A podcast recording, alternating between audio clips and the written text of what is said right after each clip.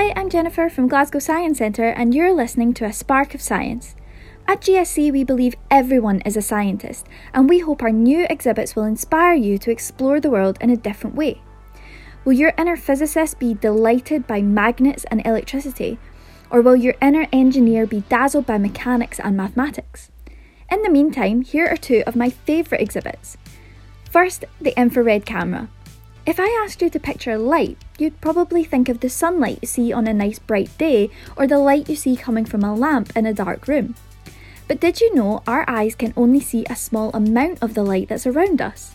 Scientists use the electromagnetic spectrum to describe all of the light that exists in our universe, and the visible light we see as humans only makes up a small part of it.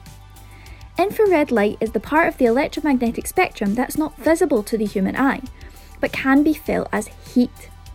Some species of snakes, including rattlesnakes and pythons, use infrared light to detect their prey. Warm objects radiate more infrared light than cool objects, and we can use thermal imaging cameras to detect this. Another favourite of mine is the plasma ball.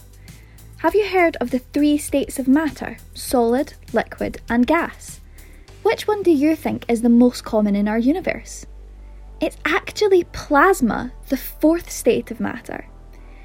The exhibit is a glass ball full of gases, and when those gases are given energy by electricity, they light up, turning from their gas state into plasma.